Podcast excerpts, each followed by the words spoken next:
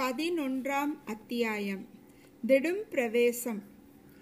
இந்நாளில் கும்பகோணம் என்ற பெயரால் ஆங்கில அகராதியிலே கூட இடம்பெற்றிருக்கும் நகரம் நம்முடைய கதை நடந்த காலத்தில் குடந்தை என்றும் குடமூக்கு என்றும் வழங்கப்பட்டு வந்தது. புண்ணியஸ்தல மகிமையை அன்றி குடந்தை ஜோதிடராலும் அது புகழ் பெற்றிருந்தது. குடந்தைக்கு சற்று தூரத்தில் தென்மேற்கு திசையில் சோழர்களின் இடைக்கால தலைநகரமான பழையாறை வானையளாவிய அரண்மனை மாடங்களுடனும் ஆலய கோபுரங்களுடனும் கம்பீரமாக காட்சியளித்து கொண்டிருந்தது. பழையாறை அரண்மனைகளில் வசித்த அரச குலத்தினர் அனைவருடைய ஜாதகங்களையும் குடந்தை ஜோதிடர் சேகரித்து வைத்திருந்தார். அப்படி சேகரித்து வைத்திருந்த ஜாதகங்களை புரட்டித்தான் கொடும்பாலூர் இளவரசி வானதியின் ஜாதகத்தை அவர் கண்டெடுத்தார். சிறிது நேரம் ஜாதகத்தை உற்று பார்த்து கொண்டிருந்த பிறகு ஜோதிடர் வானதியின் முகத்தை ஏறிட்டு பார்த்தார். திரும்ப ஜாதகத்தை பார்த்தார். இப்படி மாற்றி மாற்றி பார்த்து கொண்டிருந்தாரே தவிர வாயை திறந்து ஒன்றும் சொல்லுகிற வழியை காணவில்லை. என்ன ஜோதிடரே, ஏதாவது சொல்ல போகிறீரா இல்லையா என்று குந்தவை தேவி கேட்டாள். தாயே, என்னத்தை சொல்வது, எப்படி சொல்வது? முன் ஒரு தடவை தற்செயலாக இந்த ஜாதகத்தை எடுத்து பார்த்தேன். என்னாலேயே நம்ப முடியவில்லை. இப்படியும் இருக்க முடியுமா என்று சந்தேகப்பட்டு வைத்து விட்டேன். இப்போது இந்த பெண்ணின் திருமுகத்தையும் இந்த ஜாதகத்தையும் சேர்த்து பார்க்கும்போது திகைக்க வேண்டியிருக்கிறது. திகையும் திகையும் போதுமானவரை திகைத்துவிட்டு பிறகு ஏதாவது குறிப்பாக சொல்லும். இது மிகவும் அதிர்ஷ்ட ஜாதகம் தாயே. தாங்கள் எதுவும் வித்தியாசமாக நினைத்து கொள்ள மாட்டீர்கள் என்று சொல்லுகிறேன். தங்களுடைய ஜாதகத்தை காட்டிலும் கூட இது ஒருபடி மேலானது. இம்மாதிரி அதிர்ஷ்ட ஜாதகத்தை நான் இதுவரை பார்த்ததே இல்லை. குந்தவை புன்னகை புரிந்தாள். வானதியோ வெட்கப்பட்டவளாய், அக்கா, இந்த துர துரதிருஷ்டக்காரியை போல் இவர் உலகத்திலேயே இல்லாத அதிர்ஷ்டக்காரி என்கிறாரே, இப்படித்தான் இருக்கும் இவர் சொல்லுவதெல்லாம் என்றாள். அம்மா, என்ன சொன்னீர்கள்? நான் சொல்வது தவறானால் என்னுடைய தொழிலையே விட்டுவிடுகிறேன் என்றார் ஜோதிடர். வேண்டாம் ஜோதிடரே, வேண்டாம், அப்படியெல்லாம் செய்து விடாதீர். ஏதோ நாலு பேருக்கு நல்ல வார்த்தையாக சொல்லி கொண்டிரும். ஆனால் வெறுமனே பொதுப்படையாக சொல்கிறீரே தவிர குறிப்பாகவும் ஒன்றும் சொல்லவில்லையே, அதனாலே தான் இவள் சந்தேகப்படுகிறாள். குறிப்பாக சொல்ல வேண்டுமா? இதோ சொல்லுகிறேன். நாலு மாதத்திற்கு முன்னால் அபசகுணம் மாதிரி தோன்றக்கூடிய ஒரு காரியம் நடந்தது. ஆனால் அது உண்மையில் அபசகுணம் இல்லை. அதிலிருந்து தான் இந்த கோமகளுக்கு எல்லா அதிர்ஷ்டங்களும் வரப்போகின்றன. வானதி, நான் என்னடி சொன்னேன் பார்த்தாயா என்றாள் குந்தவை தேவி. முன்னாலேயே இவருக்கு நீங்கள் சொல்லி வைத்தீர்கள் போலிருக்கிறது என்றாள் வானதி. பார்த்தீரா ஜோதிடரே இந்த பெண்ணின் பேச்சை? பேசட்டும் தாயே, இப்போது எது வேண்டுமானாலும் பேசட்டும். நாளைக்கு மன்னர் மன்னனை மணந்து கொண்டு அப்படி சொல்லுங்கள். இளம் பெண்களிடம் கல்யாணத்தை பற்றி பேசினால் அல்லவா அவர்கள் சந்தோஷமாக கேட்டுக்கொண்டிருப்பார்கள். அதைத்தான் நானும் சொல்ல வருகிறேன் தாயே. திடுதிப்பென்று கல்யாண பேச்சு எடுக்கக்கூடாது அல்லவா? எடுத்தால் இந்த கிழவனுக்கு புத்தி கேட்டு விட்டது என்று சொல்லிவிடுவீர்கள். இவளுக்கு புருஷன் எங்கிருந்து வருவான்? எப்போது வருவான்? அவனுக்கு என்ன அடையாளம்? ஜாதகத்திலிருந்து இதையெல்லாம் சொல்ல முடியுமா ஜோதிடரே? ஆகா, சொல்ல முடியும். சொல்ல முடியாமல் என்ன, நன்றாய் சொல்ல முடியும் என்று கூறிவிட்டு ஜோதிடர் ஜாதகத்தை மறுபடியும் கவனித்து பார்த்தார். கவனித்து பார்த்தாரோ அல்லது கவனித்து பார்ப்பது போல் அவர் பாசாங்குதான் செய்தாரோ நமக்கு தெரியாது. பிறகு தலை நிமிர்ந்து நோக்கி, அம்மணி, இந்த இளவரசிக்கு கணவன் வெகு தூரத்திலிருந்து வரவேண்டியதில்லை, சமீபத்தில் உள்ளவன்தான். ஆயினும் அந்த வீராதி வீரன் இப்போது இந்நாட்டில் இல்லை, கடல் கடந்து சென்றிருக்கிறான் என்றார் ஜோதிடர். இதை கேட்டதும் குந்தவை வானதியை பார்த்தாள். வானதியின் உள்ளத்தில் பொங்கிய உவகையை அவள் அடக்கி கொள்ள பார்த்தும் முடியவில்லை. முகம் காட்டிவிட்டது. அவன் யார், என்ன குலம், தெரிந்து கொள்ள ஏதாவது அடையாளம் உண்டா? நன்றாக உண்டு. இந்த பெண்ணை மணந்து கொள்ளும் பாக்கியசாலியின் திருக்கரங்களில் சங்கு சக்கர ரேகை இருக்கும் அம்மா. மீண்டும் குந்தவை வானதியை பார்த்தாள். வானதியின் முகம் கவிந்து பூமியை பார்த்து கொண்டிருந்தது. அப்படியானால் இவளுடைய கைகளிலும் ஏதேனும் அடையாள ரேகை இல்லாமற் போகுமா என்றாள் குந்தவை பிராட்டி. தாயே, இவருடைய பாதங்களை எப்போதாவது நீங்கள் பார்த்ததுண்டா? ஏன் ஜோதிடரே, இது என்ன வார்த்தை? இவனுடைய காலை பிடிக்கும்படி என்னை சொல்கிறீரா? இல்லை, அப்படியெல்லாம் நான் சொல்லவில்லை. ஆனால் ஒரு காலத்தில் எத்தனையோ மன்னர்குல பெண்கள், பட்ட மகிழ்ச்சிகள், அரசிலங்குமரிகள், ராணிகள், மகாராணிகள் இந்த பெண்ணரசியின் பாதங்களை தொடும் பாக்கியத்துக்காக தவம் கிடப்பார்கள் தாயே. அக்கா, இந்த கிழவர் என்னை பரிகாசம் செய்கிறார். இதற்காகவா என்னை இங்கே அழைத்து வந்தீர்கள்? எழுந்திருங்கள், போகலாம் என்று உண்மையாகவே பொங்கி வந்த கோபத்துடன் கூறினாள் வானதி. நீ என்னத்துக்கு பதறுகிறாயடி பெண்ணே? அவர் ஏதாவது சொல்லி கொண்டு போகட்டும். நான் ஏதாவது சொல்லிவிடவில்லை. எல்லாம் இந்த ஜாதகத்தில் குறிப்பிட்டிருப்பதைத்தான் சொல்லுகிறேன். பாத தாமிரை என்று ஏதோ கவிகள் உபசாரமாக வர்ணிப்பார்கள். இந்த பெண்ணின் முள்ளங்காலை சிறிது காட்ட சொல்லுங்கள். அதில் தாமரை இதழ்களின் ரேகை கட்டாயம் இருக்கும். போதும் ஜோதிடரே, இவளை பற்றி இன்னும் ஏதாவது சொன்னால் என்னை கையை பிடித்து இழுத்து கொண்டு புறப்பட்டு விடுவாள். இவளுக்கு வாய்க்கப் போகும் கணவனை பற்றி கொஞ்சம் சொல்லுங்கள். ஆகா, சொல்லுகிறேன். இவளை கைப்பிடிக்கும் பாக்கியவான் வீராதி வீரனாயிருப்பான். நூறு நூறு போர்க்களங்களில் முன்னணியில் நின்று வாகை மூளை பாலை சூடுவான். மன்னாதி மன்னனாயிருப்பான். ஆயிரம் ஆயிரம் அரசர்கள் போற்ற சக்கரவர்த்தியின் சிம்மாசனத்தில் பன்னெடுங்காலம் வீற்றிருப்பான். நீ சொல்வதை நான் நம்பவில்லை. அது எப்படி நடக்க முடியும் என்று கேட்ட குந்தவை தேவியின் முகத்தில் ஆர்வமும் மகிழ்ச்சியும் ஐயமும் கவலையும் கலந்து தாண்டவமாடின. இவர் எதையோ நினைத்து கொண்டு பேசுகிறார். இப்படி சொன்னால் தங்களுக்கு சந்தோஷமாய் இருக்கும் என்று கூறுகிறார் என்றாள் வானதி. இன்று நீங்கள் நம்பாவிட்டால் பாதகமில்லை. ஒரு காலத்தில் நம்புவீர்கள். அப்போது இந்த ஏழை ஜோதிடனை மறந்து விடாதீர்கள். அக்கா, நாம் போகலாமா என்று மறுபடி கேட்டாள் வானதி. அவளுடைய கரிய விழிகளின் ஓரங்களில் இரு கண்ணீர் துளிகள் எட்டி பார்த்து கொண்டிருந்தன.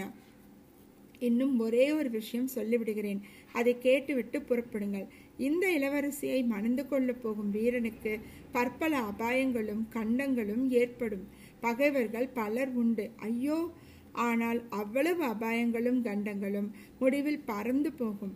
பகைவர்கள் படுநாசம் அடைவார்கள்.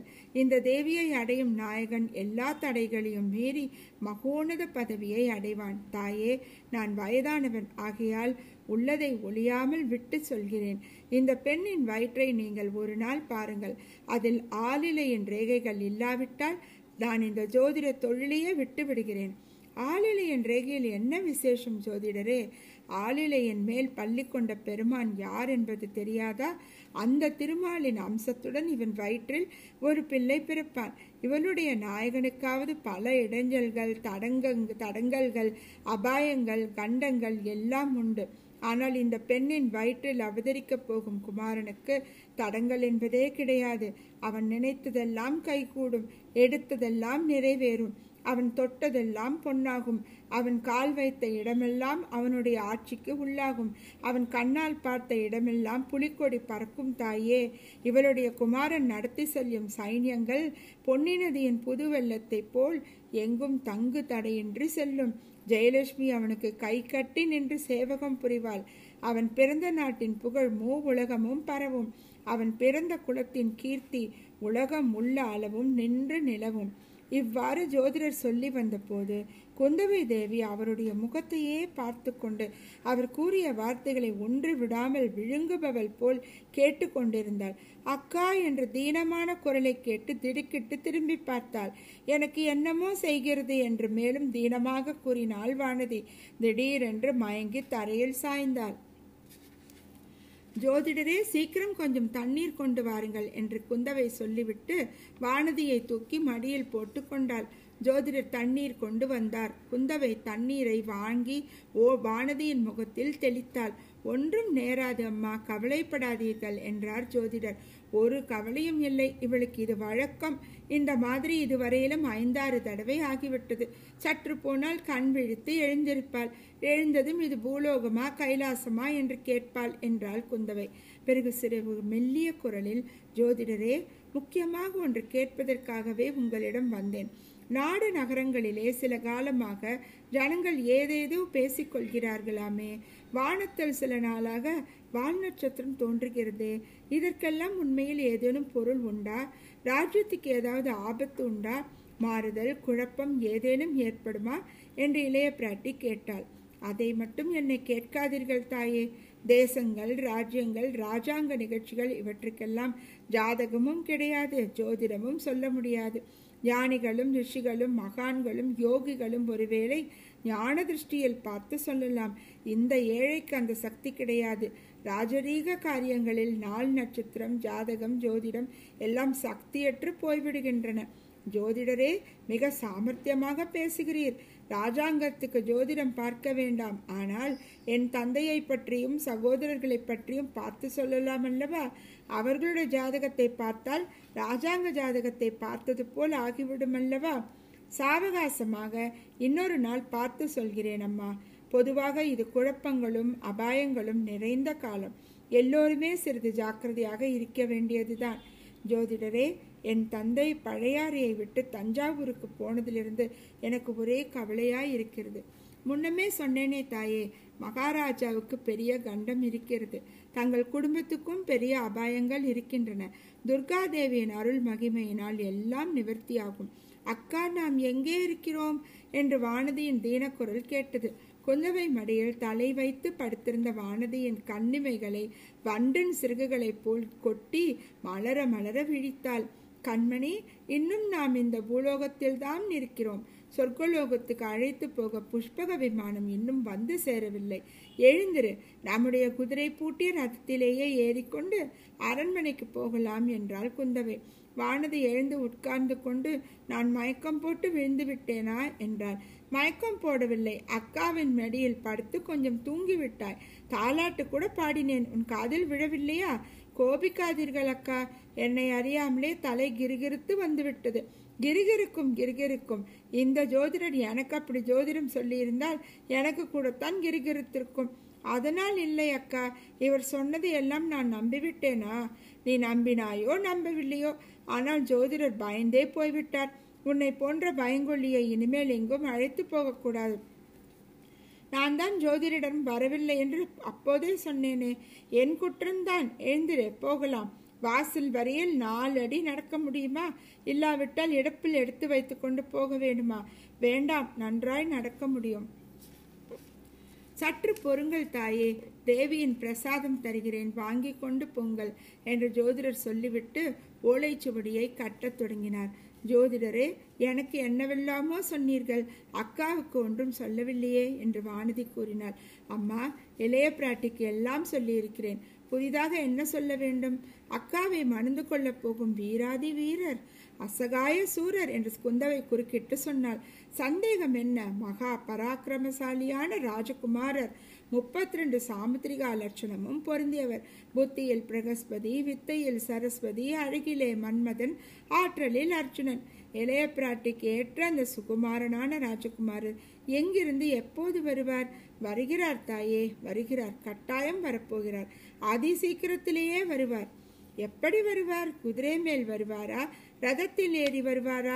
யானை மேல் வருவாரா? கால்நடையாக வருவாரா? அல்லது நேரே ஆகாசத்திலிருந்து கூரையை பொத்து கொண்டு வந்து குதிப்பாரா என்று குந்தவை தேவி கேலியாக கேட்டார். அக்கா, குதிரை காலடி சத்தம் கேட்கிறது என்று வானதி சிறிது பரபரப்புடன் சொன்னாள். ஒருவருக்கும் கேளாதது உனக்கு மாத்திரம் அதிசயமாய் கேட்கும். வேடிக்கைக்கு சொல்லவில்லை, இதோ கேளுங்கள்.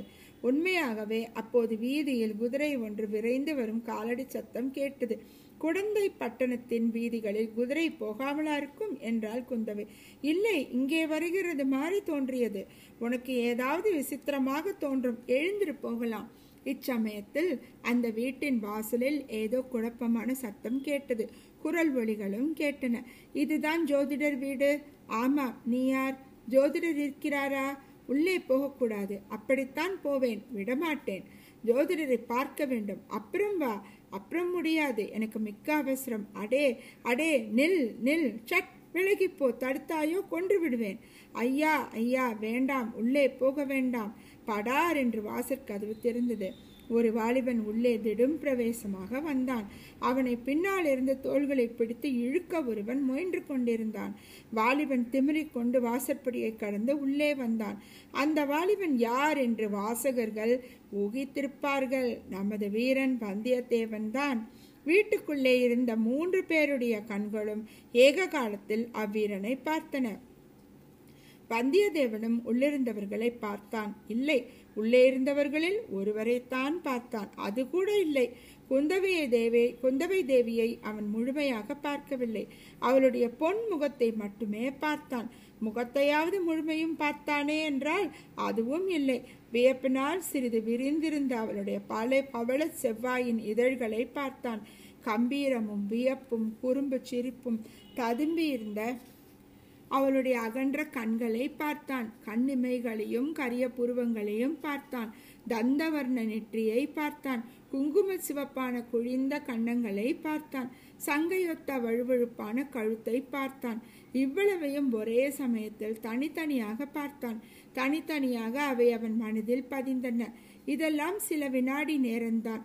உடனே சட்டென்று திரும்பி ஜோதிடர் ஜோதிடருடைய சீடனை நோக்கி, ஏனப்பா உள்ளே பெண் பிள்ளைகள் இருக்கிறார்கள் என்று நீ சொல்லக்கூடாதா?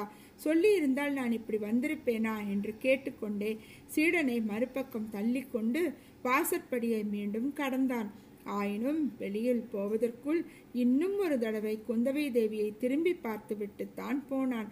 அடே அப்பா, புயல் அடித்து ஓய்ந்தது போல் அல்லவா இருக்கிறது என்றால் குந்தவை பிராட்டி. இன்னும் ஓய்ந்த பாடில்லை, அதோ கேளுங்கள் என்றால் கொடும்பாலூர் இளவரசி. வாசலில் இன்னமும் வந்தியத்தேவனுக்கும் ஜோதிடரின் சீடனுக்கும் தர்க்கம் நடந்து கொண்டிருந்தது. ஜோதிடரே, இவர் யார் என்றால் குந்தவை.